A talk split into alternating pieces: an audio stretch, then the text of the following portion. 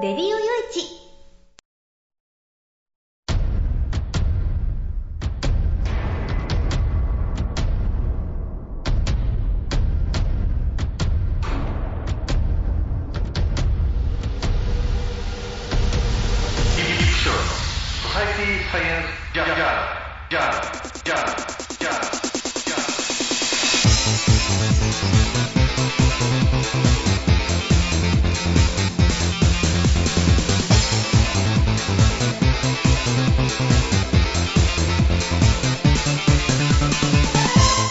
さんハローじゃ。ご機嫌いかがですか、えーソサイティサイエンスジャーナル第544回ということで、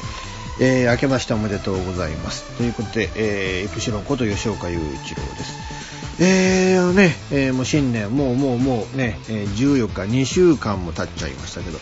まあ先週ね、えーちょっとお休みをいただいて、えーもう 2, 2週続けてこの番組休んじゃったのかな。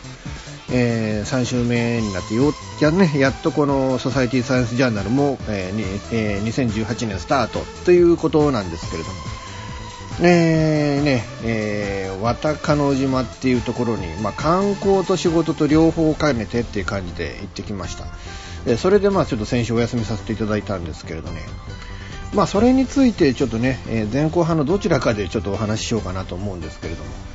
あのーまあぶっちゃけてねぶっちゃけて楽しかったし面白い旅行になりましたよ本当。うんああこうなんだっていうのがね。うんなんかものすごいなんていうのかな意外な部分とかね。まあまあぶっちゃけねえー10年前に来たかったなっていう思いがかなり強くあったりもするわけなんですけれども。だからだけどまあ今はあこうああいうところがこうなるのかみたいなね、うん、そんな感じで、えーもうしみじみとあの世の中ね、えー街っていうものはこう変わっていくのかっていうのをねまざまざとこう見てきたって感じなんですけれども。でもまあ本当今年のねお正月か、まあ、年末からお正月にかけてはずっともう仕事三昧でね毎日何らかの仕事をずっとやってるって感じでねえーもう本当ね、えーまあまあ取材があったから取材の前にある程度の仕事しておきたかったっていうのとでもまあこのね、えーこここにこの原稿はちょっと書いとかなきゃいけねえだろうみたいな、えそういう使命感みたいなものもあって、うんそれとねやっぱ今年からどうも仕事がめちゃくちゃ増えそうなっていうところもあって、えーそのためにねもうちょっと今のうちに頑張っておこうみたいな感じでね、えーやってたんですけれども。えーそんな感じでね、えーまあ、仕事とね、えーその旅行に行ってきたみたいな感じのお正月だったんですけど皆さんどどんなお正月を送られましたでしょうか、えー、こうやって今回もね進めてまいりますので最後までお付き合いよろしくお願いいたします。この番組はレディオ用一の制作により全国の皆様にお届けいたします「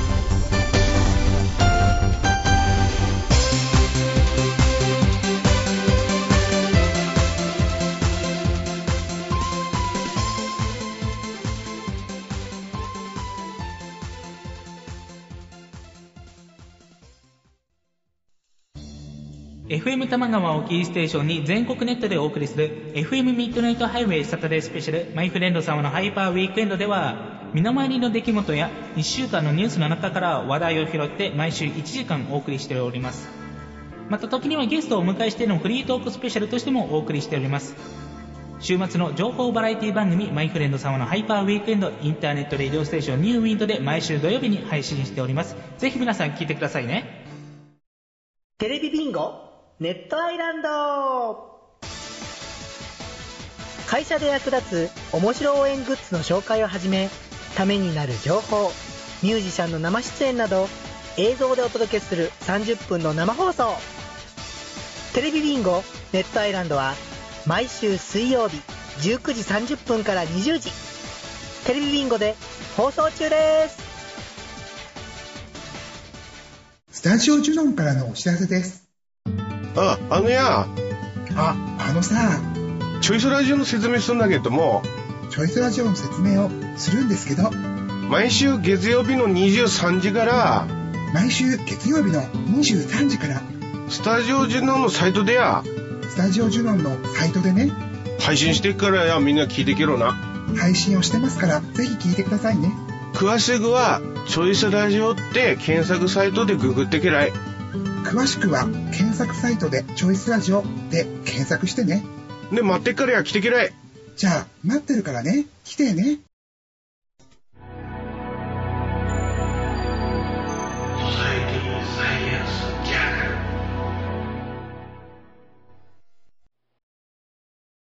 えーとね、何に話そうかなと思ったんですけど、やっぱりこれかなっていうことで、まあ、まあ、晴れの日ですわな。うん。まあ、なんか去年のテルミクラブと全くなんか構図的に同じっていうか、まあ結局自転車操業をやっててっていう感じなんでしょうけど、ただ、入金だけ求めてて、入金はされているのに、その、出金がされてない。要は、その、ホテルであるとか、着付け師の方々であるとか、あるいはその、反物ね、その、ご、ね、あの、振袖、そういったものに対して、その、品物は入ってる、お金払ってないっていう。な、なんなんですかね。だから、その、ね、そのユーザーがみんな買ってお金をその、晴れの日に預けているものが、うん、なんらどこにも支払われることなく、プールされているのに6億何千万円の借金が2年前の時点であるって、一体これ、これどういうことなのかな自転車操業にすらなってないじゃんっていうような。うん、そんな状況で、こうね、あの、破綻して、湯逃げみたいな形で、えー、何もね、えー、できなかったっていうのは、どう、どういう、このユーザーに何もサービスがこの当日になってね、いきなりこう提供されない事態になっちゃったっていうのは、なんかこう、ほんとこう、理解に苦しむ形なんですけれどね、これからすると、まだテルミクラブなんかはね、ギリギリまでこう自転車操業で、ちゃんとね、ギリギリのところまではちゃんとチケットが買われてたっていうことを考えると、うーん、まあ、まだマシだったのかな。いや、まあ似たようなもんなんですけどね。50歩100歩って、いや、どっちが50歩なんだよ、どっちが100歩なんだよっていうような、まあ一緒だっちゃ一緒なのかもわからないですけどね。多くの方が被害ね、被ったっていう意味においては、まあ一緒っちゃ一緒なのかなっていう気もしないではないんですけれども。でも、あの、このね、えー、社長が行方不明になっているっていうことで、まあ元からこうね、社員に任せて自分はもう、えー、あの、いいからお前ら適当にやっとけって言いながら自分だけ一人こう、羽振りのいい生活をしてたっていうね、うん、のを考えると、まあ、もともとが無責任な人だったから、こういう時に責任感って感じないのかなっていうのと、もうこういう事態になっちゃったら、もうどの面下げて出ていくのよっていうのは、モードになってんのかもしれないっていうね、うん、ことなのかなとも思うわけなんですけれども。あのー、ね、我々ユーザーは、これからね、いろんな商品、ね、いろんな会社が出てきて、いろんな商品を買って、えー、で、まあ、いろんなサービスを受けてっていうことを、まあ、それはあのね、日常的であれ、あるいはその晴れの日になんかこうね、まあ、晴れの日ってその会社の名じゃないですよ。うん、なんかこうね、やらなきゃいけないっていうね、えー、そういう時に、あるいはこう楽しみたいなっていう、まあ、今回僕なんかがね、その、渡鹿の島まで遊びに行ってきたって、まあ、遊び、取材なんですけど、本当はね。だけどそういうのに対して、あの、えー、まあ本当に、本当にね、人生のご褒美みたいな時だってあるわけじゃないですか。いやそういう時のためにね、えー、どっかの業者さんにお願いしてお金を払って、ね、プランを組んでもらって、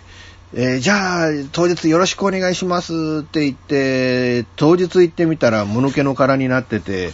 うん、お金は返ってこないわ、サービスを受けられないわ、下手するとね、うん、今回だって、そのね、お母さんが前、何十年前に着られたっていう、そのね、えー、振袖を、事務所に預けてたっていうようなケースすらあると。で、それをね、えー、預けてたのに、実際当日行ってみたらそれすらなくなっちゃってた。で、下手するとなんか、うーん、メルカリで売られてたかもしれないっていう、これ、ちょっとほんと、シャレにならないじゃないですかっていうね。あの、もうほんとこうね、あの、そういうあの、オークションで売られてた、その時点でもう、こんね、詐欺罪やら何やらってのが、絶対成立するでしょうから、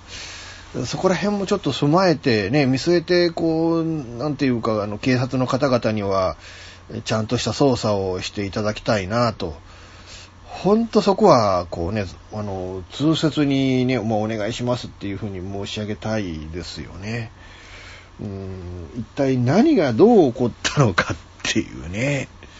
うん、でも本当そんな中で福岡のね、えー、お店はちゃんと対応して、もうもうね、スタッフの方々が無償で、で、なんかね、そこにこうね、あの、人を派遣する人たちも、なんかその派遣会社の方が建て替えてくれて、えー、ちゃんとサービスが実行できた。それを東京からね、えー、なんかこう、あの、着付け師の人を送ったりだとか、あの、ホテル代なんかもなんかね、あの、ね、その、派遣会社が負担してみたいな形でされたっていうのが、なんていうのかね。やっぱりこの、この日、この日だけは絶対にそういうことをやっちゃいかんだろうっていう、えー、まさにそういうことを、その責任感を感じてね、自分が損するのが分かっててそれだけの行動ができた、そういう人たちがいっぱいいるっていうのも、なんていうのか、一つはね、やっぱり人情というかね、情っていうものが、やっぱこれからもね、えー、この一般社会の中でちゃんとそういうものが生きてて、うーん、情と責任感で動く人間はいるんだっていうことは、なんか一つだけちょっとほっとしたかなっていう、うーん、そういうイメージにはなったかなっていう感じはするんですけれどね。でも、まあ横浜と八王子ではそういう動きはできなかったっていうことを、うん、まあそれもね、うーん、あの、スタッフのね、事件場のスタッフの方々はどういう意識を持っておられるんだろうなと。まあ自分たちも給料がね、ずっと遅延だったんだから、だからここでね、あの、俺たちがそれ以上の、あの、ボランティアね、動く義理はどこにもないんだって言われれば、それはその通りなのかもわからないですけれどね。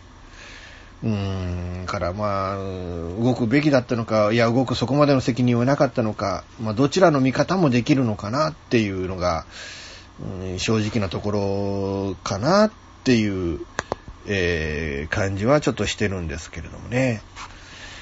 うん、まあ、あの、まずはとにかくこのね、えー、女性の役員さんと、あとその、社長さんが、なんか上海にいるなんていうのはね、なんか Facebook で上海にいるっていうのがなんか出てるっていう話があるんですけれども、えー、それがね、えー、まあ、あの、本当かどうかわからないですけど、とにかくこうね、社長の居場所をこう見つけて、ね、で、ちゃんとそこからこうに、ね、日本なり何なりにこう来てもらって、で、その、啓発なんかがきちっと事情聴取をしていただいて、ね、必要であれば、その刑事訴追なり、あるいはそのね、これから民間の様々な業者が、えー、ね、民事でこう訴えてなんて形になっていくんでしょうけれども、そういう措置によってね、あの、もう本当ぶっちゃけね、今、今更こうね、責任取れって言ったって、取れる責任じゃ、もう、もうすでにないと思うんですけれどね。うん、だけど、まあ、今更っちゃ今更ですけれども、まあそこの責任をきちっと、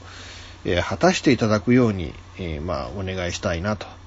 えー、まあ思うところなんですけれども、とにかくあの、この、今後ね、その、テルミクラブ晴れの日、同じような、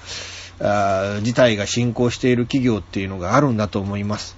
で、これからまたね、え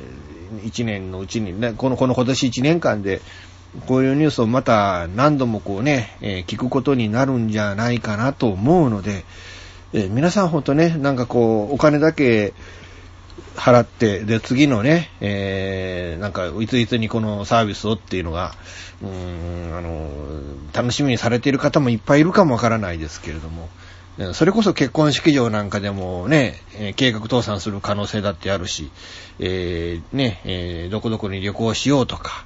えー、ね、えー、うのも、なんかどこで、いついつイベントがあるからとか、あもうね、宴会のお金払ってんだとか、うん、そういうケースいっぱいあるとは思うんですけれども、絶対になんか、ね、えー、あの、その日に限って潰れてたなんてケースもあるかもしれないんでね。えー、皆さん今ちょっとそういう計画計画を立てておられる方、契約を結んでおられる方、えーちょっと一度ね、えーそういうのを調べていただいて、えー自分がね、自分は大丈夫だろうじゃなくて、うんそういう被害に遭わないように、えー皆さんね、えー気をつけて、えーいただきたいものだなと思います。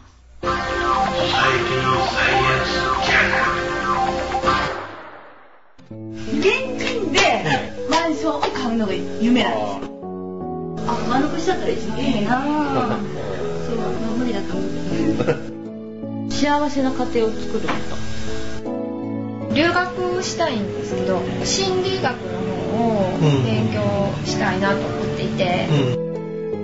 で、あの、マンション建てて一番上に住むっていうのが理想かな。あなたの夢を応援しています。風俗リンクラジオ。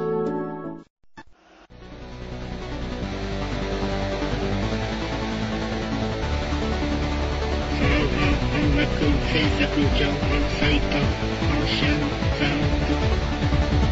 シャンサンドは音楽をやりたい方を支援する音楽情報サイトです。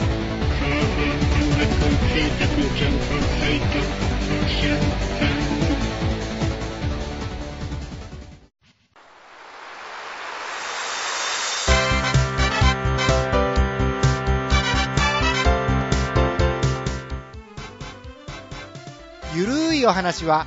フェアリーテールが気が向いた時に更新する、えーその時興味があるものゲームの話自転車のお話まあ社会状況のお話そういうものを題材に、えーゆるくゆるく語る番組です。ぜひ皆さん聞いてね。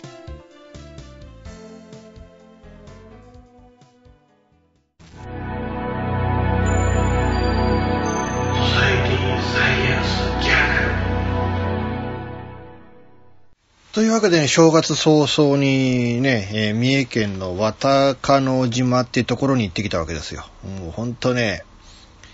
いやー、楽しい、楽しい、ほんと楽しいというか、えーもうもう満足しきった、あの、旅でしたね。うん、あの、まあ、前日ね、え1月の5日に、あの、名古屋の方へ行きまして、で、あの、豊田市、名古屋のお隣のお隣のお隣ぐらいなのかな。えー豊田市っていうところ、あの、要はトヨタのね、トヨタ自動車のあの本あの本社があるところですよね。うん、そこの豊田市まで行って、で、そこで、えー、まあ、あの、ラジオに番組出てきたわけです。まあ、この番組もラジオですけど、この番組はまインターネットラジオじゃないですか。あの、地上波のね、えラジオ番組で、ピンクカルカルっていう、あの、FM トヨタの番組があって、これも、それまでにも2度ほどね、え出たことがあって、で、今度3度目にまた呼ばれていったって感じなんですけど、でもなんかこの番組のあのゲスト最多出演者になっちゃったそうです。3回出た人はいないよって話で、えーで、その3回が3回ともね、別の女連れていくって感じで、えーまあ、あの、今が春ちゃんっていう、もう今や、あの、日本で多分一番有名な、あ風俗嬢なんじゃないかなっていう。で、その子が、まあね、えー主催している手こき、で、手こき研究会っていう、まあまあまあ、ちょっとストレートなね、タイトル名なんですけども、その、イベントに関して、そのピンクカルカルって番組で今までも何度も何度もこうね、あの、紹介していただいたっていうので、えーね、まあそれでちょっとその主催者である、あの、今が春ちゃんを連れていくっていうね、うん、のがまあ目的だったわけ。で、まあそれでまあ1時間、やっぱりあの、話し慣れてる子は違うなと思って、えーもう本当ね、えーきっちりと番組の中で、えーいろいろとね、えー紹介すべきことは紹介して、意見を言うべきことは意見を言って、うん、まあ、まあ、あの、楽しく出させていただいて、で、その後、あの、懇親会みたいなイベント、な、なんでか知らないけど、吉岡先生を囲む会みたいな、えーな、なんてタイトルつけるんだお前はっていうね、えーあの、僕のグッズを作っていただいた、あの、ヒーローミューキさんが主催あの主催してくれたっていう。うん、ねまあ、それで、そのね、えーまあ、あの、11時半頃まで、そこで、まあ、飲んで、えー結構楽しくね、あの、ホルモン屋でやったんで、ホルモン焼き、焼き焼き、こうね、お話をして、みたいな感じで。で、それでまあね、えーその後終わった後に、今ホテル帰ってぐったりだったんですけど、今がはるちゃんはね、そっから栄に行って、んなんかあの飲み屋さんで午前3時頃まで飲んでたって話なんですけどね。えー、僕は さすがにもうそっからもうホテル帰ったら日付回ってたって感じなんで、うん、もうバタン級で、えー、だったんですけどね。で、その、僕はもう朝7時に起きて、で、まあ、あの、お風呂入って、で、まあ、髭剃ったり何か身支度をして、で、8時過ぎ、もう9時頃には出たかったんで、ホテル出たかったんで、8時過ぎぐらいに、まあ、そろそろはるちゃん起きてるかなと思って、うん、電話かけたら、案の定寝てたって、まあ、二度寝したっていう話で、で、そこから起こして、まあ、身支度をしてもらって、で、僕もそこから身支度をして、で、まあ、9時に、えー、下降りたんですけど、まあ、やっぱりね、8時に寝てたっていうのは、9時、女の子はやっぱ9時には出られねえだろうって感じでね。うん、だからまあそれで、あの、ロビーで僕はあの、コーヒーやら、あの、ハーブティーやら、いろいろ何杯も何杯も結構ね、まあ寒かったってのもあって、ちょっと何杯も何杯も飲んで、えー、たんですけれども、まあそれでね、えー、そっからあと9時半頃までにはまあ降りてきてくれて、で、そっから、あの、名古屋の駅に行って、えー、したらまあ10時過ぎ、ね、10時20分頃の、あの、特急の切符が取れましたっていうので、えー、まあそれでその特急に乗って、まあその前にマクドナルドで朝ごはん食べて、で、特急に乗って、えー、で、それでまあ、あ渡鹿の島、最寄り駅がね、宇方駅。あの、特急で言うと、賢島、終点の賢島の一つ手前の駅って感じなんですけどね。だから、あの、大伊勢さんだとか、鳥羽だとか、あ伊豆川だとか、それどころじゃない向こうまで行っちゃったっていう、えー、そんな感じだったんですけれどね。うん、もう飛ばすぎると車両の中でお客さんって僕と春ちゃんだけみたいな、それぐらいにやっぱりあんまりね、えー、まあ、スペイン村が近いんですよっていうような感じ。スペイン村の最寄り駅もなんか宇方駅だそうなんで、スペイン村が近いんですよっていう、まあ、いうぐらいのところですよっていう感じらしいんですけれどね。うん、だからまあ、それで行ってっていう感じだったんですけれども。あの、まあ、その渡鹿の島っていうのはどういう島かっていうと、昔はね、もう売春島っていう風に言われてた。なんせね、これはまあ俗説ですけど、あの、最終の船で、あの、おまわりさんね、あの、たちは、あの、船を引き上げて、本土の方に帰っちゃうと。ね、あの、紀伊半島に帰っちゃう。うん、そのために、まあ、警察的にはもう無法地帯になるので、で、夜な夜な売春がまかり通ってた、なんていうのは、そんな俗説すらあるようなところだったんですけれども。まあ、あのまあ、それ以外にも、まあね、あの、いろいろとその、その島が、売春が一番大きな産業になっていくっていう、えー、それはまあ、あるにはあってね、理由っていうのが。まあ、それはもう実際江戸時代からそういう、えー、ところだったんだっていうね、えー、ことだそうなんですよね。でもまあ、あの、それについてはまた、あのね、えー、改めてどっかの、あの、ところにちょっと原稿は書かせてもらおうかなっていうふうに、まあ、思ってますけれども。まあ、そんなあれでね、えー、まあ、渡ったわけですよ。で、船で渡ろうと思ってもね、船乗せてくれないんですよ。要は、あの、市営の渡し船があるっていうふうに僕は聞いてたんだけど、あの、市営の船が来ない。あの、全部その、ホテルが用意した船で行くっていう感じでね。え、だからそのホテルに電話をして船をよこしてくれっていうふうに、あの、たまたま来てた船に行ったらそう言われたもんで、それでまあちょっと、あの、ホテルに電話して船を出してもらったっていう、えー、感じだったんですよね。で、まあそれで用意してもらった船に乗って、で、対岸の渡鹿の島まで行った。で、まずもう、もうとりあえず先にちょっと荷物だけ預けとこうよっていうのでホテルね、あの、と思ったんですけど、そのもう対岸に、そのホテルの方がもう迎えに来ていただいて、えー、で、もう荷物もね、持ってもらって、えー、持ちます持ちますみたいな感じで、それで、まあホテルへ伺って、荷物だけは、ね、預けて、で、午後3時以降はいつでもチェックインするので、3時頃戻ってくださいっていうふうに言われたので、えー、まあ、チェックインのね、その書類書く手続きだけをして、えー、まあね、僕と今が春ちゃん二人で、うん、ちょっと島の散策を始めたわけですよ。で、まず行ったのがね、えー、パールビーチっていう人工のね、えー、ビーチがあって、で、そこへ行ったんですけど、その横にはもうね、ほんと廃墟になって、もうほんといつ崩れるかわかんないようなホテルがあって、でそのホテルなんかもね、上の看板がないホテルがあるかなと思ったら、あもうほんとどどう見てもこれもう何何年も10年ぐらい使われてねえんじゃねえかなみたいなホテルがあって、うん、で、その横でなぜか新しいね、えー、ホテルが、ほんと綺麗な、もう最近建てられたばかりだろうみたいなホテルがこう運営してたりだとか、えー、いうのもあって、なんかこう、そういうその廃墟と新しい今の時代の生きている、いわゆる温泉ホテルみたいな感じですか。うん、そういうのがこうね、ほんと入り乱れてるっていう感じだったんですよね。うん。で、それで、まあ、そのビーチなんかを見たんですけれども、そのビーチの中の一つの部屋が、ね、その施設どころか単なる物置になってんじゃん、ここっていう。それがこうガラス張りで外から見えたりするとね、うーん、今日ダメだなーっていう感じで。うん、とか、あの、観光案内図なんか見ると、これ触るとたたりがありますみたいなことが平然と書かれてるっていうね。ほんとこれ観光客向けに書いたのかっていう、そういうマイナスイメージなものもそこに書くっていうの一体どうなのよみたいな。うん、その、まあ、えー、売春の島からその観光の島にこうね、えー、こう、いわゆるその、イメージチェンジを図っていこうとする中で、なんかそういう、その、本当ここ観光地なのっていうような突っ込みどころがいくつもあるような、えー、そんなね、え、場所でしたね。で、まああ、ね、新しいビーチだっつってもどうもちゃんと監視しろよ、お前ら、みたいな。だから監視員なんかいないんですよね。だからちゃんと監視しろよ、みたいな感じで書かれてたりして。うーん、まあ本当ね、えー、そういう意味でもいろんな突っ込みどころなんかがある。えー、そんなね、えー、場所だったんですけど。で、まあ、島をぐるーっと一周して、で、あね、この売春島ね、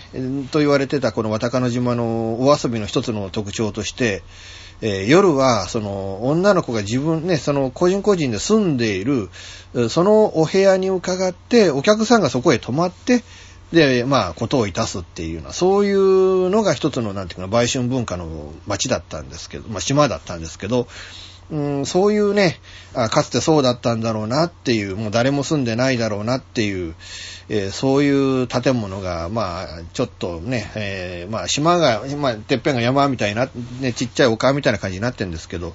あの、そこ山の頂上からそこへ降りていく途中で何箇所もそういう建物があったなっていうのが、あこう印象的な、まあそんな場所でしたね。うん。で、まあ、ホテルへ戻ったんですけど、ちょうどホテルへ戻った頃が夕方ね、3時、4時頃かな。で、こう、あの、船がこう、ついてくる船を見ると、結構大勢団体さんなんかがいてね。えー、で、ホテル入るとも家族連れとかカップルとかがいて、うん、あれ、あの僕行った時に、え、お客さん我々だけじゃないの？みたいな。まあまあ、それはあの、お昼の2時前ぐらいに行ったんで、えー、まあそんな感じだったんでしょうけれども、実際そのチェックイン時刻を過ぎていくと、そのホテルの中だけは、もう本当満員のね、えー、実際その日はもう3連休だったっていうことで、もう本当ね、満室のね、えー、ものすごい賑わいを見せてたって感じだったんですけれどね。で、まあ、ホテルでね、あの、もうお世話係の幸子さんっていう方、もう福寿荘っていうホテルとね、あの旅館に泊まらせていただいたんですけれども、えー、お世話係の幸子さんにいろいろお話を伺ったりだとか、うーん、まあそこからはね、えー、まあ、あとは、あの、ね、えー、あの、ここで、まあ、珍味みたいなのが出されててね、それ普通お酒のつまみじゃないかな、みたいな感じなんですけれども、あの、それをお茶飲みながらね、いただいたりだとか、うん、ね、あとはまあね、抹茶のね、なんかあの、お菓子、ね、おまんじゅうもこう置いてありましたけど、それはもう帰りの電車の中でいただいたんですけれどね。うん、とか、あで、もう本当ホテルでね、中でのんびりとね、えー、お話をしながら、海を眺めながら、みたいな感じで時間を過ごして、で、そこからあとちょっと、えー、まあ、あお風呂へね、えー、入らせていただいて、あのー、展望風呂がね、6階にあって、で、1階には、あこう、露天風呂があって、もう、もう、展望風呂には僕ちょっと入れなかったんですけどね。でも露天、露天風呂は、二つある露天風呂はね、えー、時間ごとに、まあ、多分朝と夜とで、えー、入れ替えてっていう感じらしいんですけどね。だから、えー、露天風呂ね、え、両方楽しんで、で、展望風呂も楽しんで、あと、あの、個室風呂なんてのもあって、そこも結構ね、あの、ちょっとのんびりできるかなっていう。個室、うん、まあ、あの、十分ね、僕が中でゴロンと寝転んでも、それにまだ広いぐらいの個室風呂がありましたけれども、まあ、個室風呂はちょっと有料なんですけどね、2400円だったかな。あ本当ね、そういうお風呂がいっぱい楽しめて、うん、まあ、あの、僕らどうしてもね、そのご飯ね、いただいたりとか、あとビンゴゲームの大会があったりだとか、うん、っていうので、あとはまあちょっとね、その今がはるちゃんのインタビューをもちょっとそこでやったりみたいなこともしたので、あの、あんまりその、あちこちね、全部お風呂を楽しむっていうような時間はちょっと取れなかったんですけれども。でも本当ね、のんびりして、あの、いい、いいお湯に入れたかなっていう感じでしたね。うん、で、そのね、えー、午後6時に出していただいたご飯、ね、晩ご飯がまあごちそうでね、えー、あの、松阪牛のすき焼きありの、あとはまあね、そのエビやカニやら、あの、アサリやらが入ったね、赤だしのお味噌汁とかね、うん、とかさ、まあ当然のごとく刺身があって、伊勢エビが一匹ポーンと乗っててっていう。まあまあまあ、すごいごちそうで、もうこれ食いきれんだろうって言ってるところからさらにこれ天ぷらが来て、で、さらには茶碗蒸しが来てっていうね。もう本当、あんなごちそうめったに、もうめっためったに行くというか、もうそのね、生涯そんなに何度も何度も食う、あの、食えるもんじゃないっていう、そういうレベルのごちそうが、それも本当ね、食いきれない量で来るっていうね。えー、本当あの、素晴らしいお宿に泊まらせていただいたなと。いや、さらにはね、布団がもう思いっきりふかふかの、寝心地のいい布団だったんでね、えー、あの、多分12時前、もう11時頃には寝ちゃったんですけど、朝6時ぐらいまで本当に熟睡で、いつもね、僕はあの、最近睡眠不足なんですよ。ずっと睡眠不足でね、2時間、3時間、まあ、寝て4時間ぐらいかな、ぐらい寝るともう目が覚めて、もうそこから寝られなくなるって感じだったんですけれども、もう朝まで本当にぐっすり寝れたっていうのが、うん、もうそれがね、あの、本当何よりのご馳走よりもご馳走みたいな感じだったっていう。えー、そんな感じで、本当ね、楽しい、いい、素晴らしいこう旅行を、えー、させていただきました。あとはね、まあその日はもうもう午前中にまあ船が出て、えー、迎えに来てもらって、で、それでこうね、対岸にもう渡っちゃったので、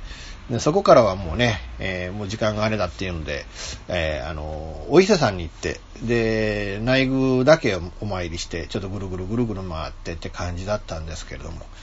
うん、あの、本当あのね、えー、もう3連休、正月の3連休なので、この木に初詣にっていう方がもう多かったので、もう身動きがつかなくて、で、もうお店に入るにもものすごい行列でって感じだったので、もう伊勢うどんだけいただいて、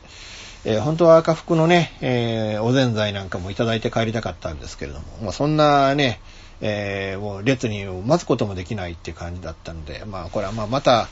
またそのうちこういうね、初詣じゃない時に来なきゃいけないなっていう、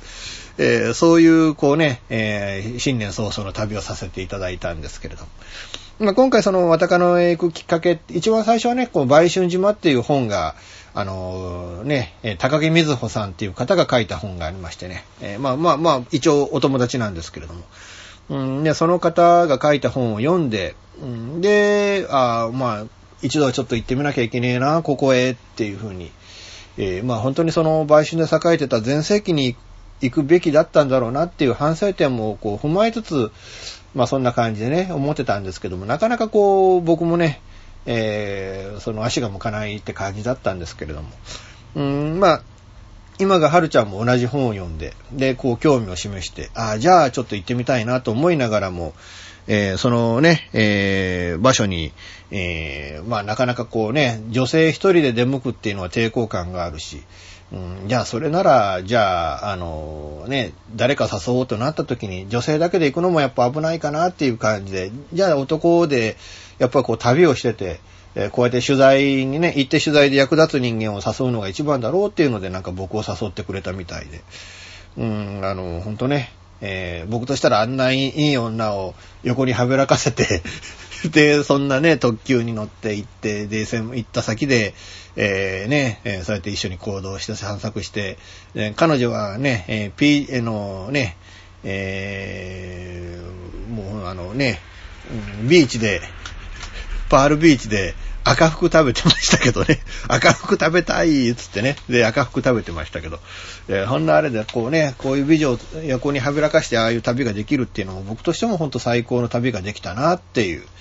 えー、そんな旅行になりました。まあ、誘っていただいたね、えー、今が春ちゃんと、あと本当このね、本を読ませていただいて、きっかけ作っていただいた、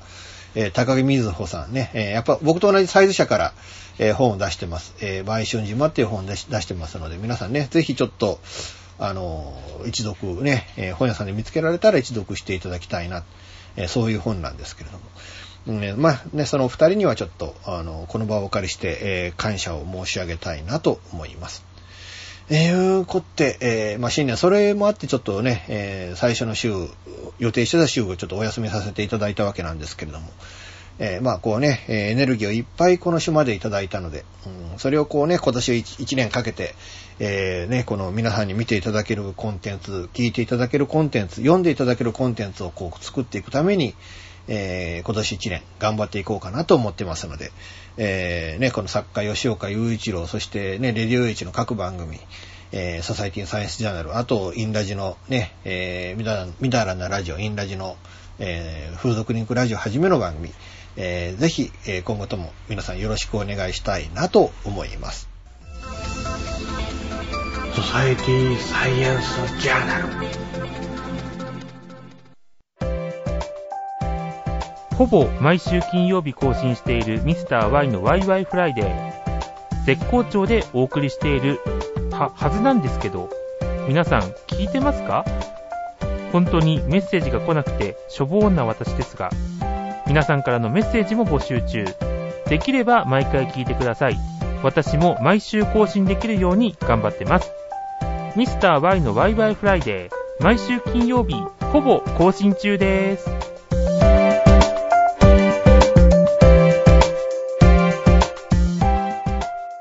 日本の風俗街の代名詞的な存在である東京吉原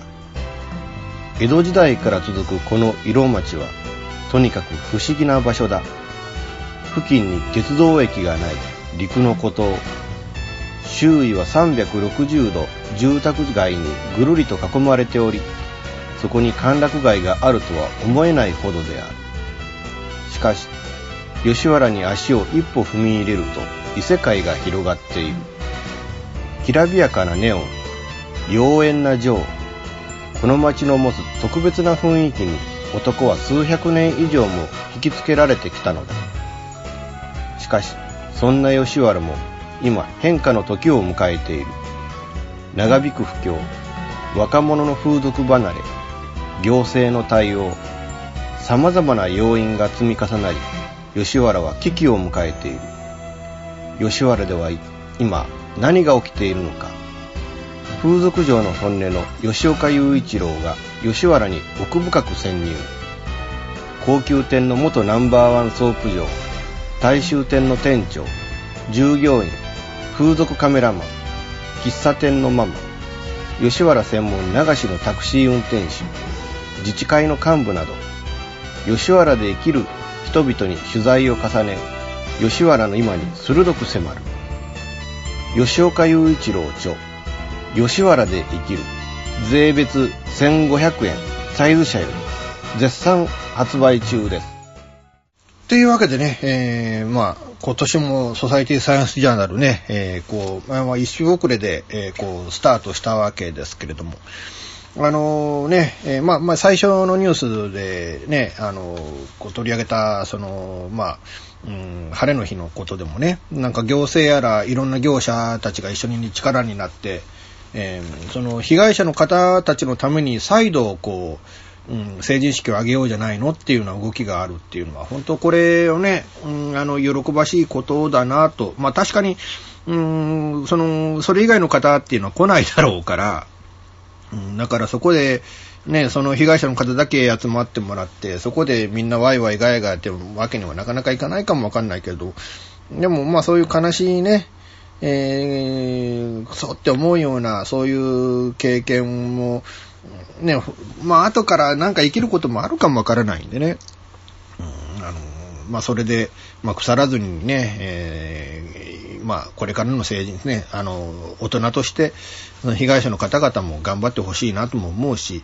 うん、そうやってね、そういう人たちをこうね、もう一度こうね、華やかにこう成人の世界、大人の世界に送り出してあげようっていう、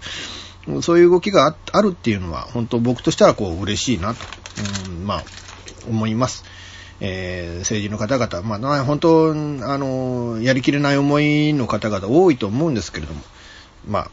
頑張ってね、えー、これからの人生本当長いんで、で、子供の時のね、経験なんてほぼ役に立たないで、えー、大人になってからのね、いろんな経験で、これからきりね、それを蓄積させて、うん、頑張っていかなきゃいけないので、まだまだこれから長い人生があるんでね、えー、頑張っていただきたいなと。僕なんかぶっちゃけね、あのー、行政から、その、招待券来なかったので、招待状来なかったので、うん、成人式行けなかった人間なんでね。えー、だからもうそこはもうね、うん、あの、まあ、似たようなもんちゃ似たようなもんなのかもわからないですけれども。えー、いうことで、まあね、えー、この、まあ、後半にはその綿鹿の島へ行ってきたっていうね、うん、ことだったんですけれども。でも、なんていうのかな、その、かつてはその綿鹿の島もね、その、前世紀は中にパチンコ屋があるほどの、賑わいがあったっていうね。うんねそこから言うと、だから経済規模で言うと、うーん、もう本当何十分の1、もしくは何百分の1ぐらいの、その、いわゆるその生産側、まあね、金額ベースでの生産がないっていうことなんだろうと思うんですよね。うん、だからといってやっぱり島に、例えば大規模な工場なんか作ったところで、それをね、えー、その本土の方にどうやってあの品物運ぶんだ、うん、ってことにもなっちゃうんで、なかなかそういうこともできないっていうね。うん、だから農業か観光か、なんか観光に特化するのであれば、まあ今回のようなね、その訪問したその副受層のような、なんか何までほどね、楽しめるっていう、まあ、あの、夜中8時半からはね、ビンゴパーティー、ビンビンゴじゃない、あの、なんだ、福、なんだ、えー、富くじか。うん、富くじパーティーみたいなことがあってね。で、あの、次回、またこう、あの、来て宿泊できるっていう、宿泊券までプレゼントしてくれるっていう、うん、そういう富くじをやったりとかね。え、僕もなんか足首を温めるウォーマーが、一番最後の最後に当たったんですけどね。うん、だからもうそういうので、あの、本当、何から何まで楽しめるっていうような、そういうものもあるので、えー、皆さんぜひね、あの訪問していただいて、えー、ね、あのああいうね、楽しみ方、人生の楽しみ方っていうのもあるんだなっていうのも教えられたって感じだったのね。うん、から、まあそういうのでどう生き残っていくのかとか、あとその廃墟になったホテルをさもう一度再整備して、で、同じように、えー、そのね、えー、観光のリソース、ね、としてが、ね、なんか頑張ってもらえるようなね、そうそういうようなことも、やっぱこう、島の人とか、あるいはその、この島に投資する人々に、えー、ちょっと考えていただきたいなと、えー、本当そう思いますね。うん、いや、まあ、だけど、まあ、これからね、えー、まあまあまあ、こう帰ってきてからもずーっと仕事三昧で、あとちょっと父の病院周りをしたりだとか、うん、あとちょっと自治会のね、方がちょっとあの、おろそかになってるので、そういうね、えー、その、集金して回ったりだとか、ね、こともしなきゃいけないんで、うん、まだね、えー、僕も本当今仕事大変なんですけれども、まあ、大変は大変なりに頑張ってやっていこうと思ってますので、えー、今年もね、えー、この作家、吉岡雄一郎としてね、まあ、あの、書きたいなって思う本もあったりとか、あの、当然ね、従来通りの取材活動なんかもしてますけれども、うん、書きたいなって思う本を書いて、えー、頑張っていこうと思ってますので、皆さんぜひ、えー、今後ともよろしくお願いしたいなというふうに思います。えー、今年もね、ほんとよろしくお願いいたしますと、えー、こと重ねて申し上げて、え、今回終わりたいなと思います。えー、いうことで、えー、最後までお付き合いいただきまして皆さんありがとうございました。次回も予定通り、えー、21日ですかね、えー予定通りあの放送しますので皆さんぜひあのお聞きいただければなと思います。この番組は、えーレディオ用地の制作により全世界の皆様にオンデマンドポッドキャスト FM ラジオでお届けいたしました。お相手はイプシロンこと風俗作家の吉岡雄一郎でした。ではまた次回ごきげんよう。さようなら。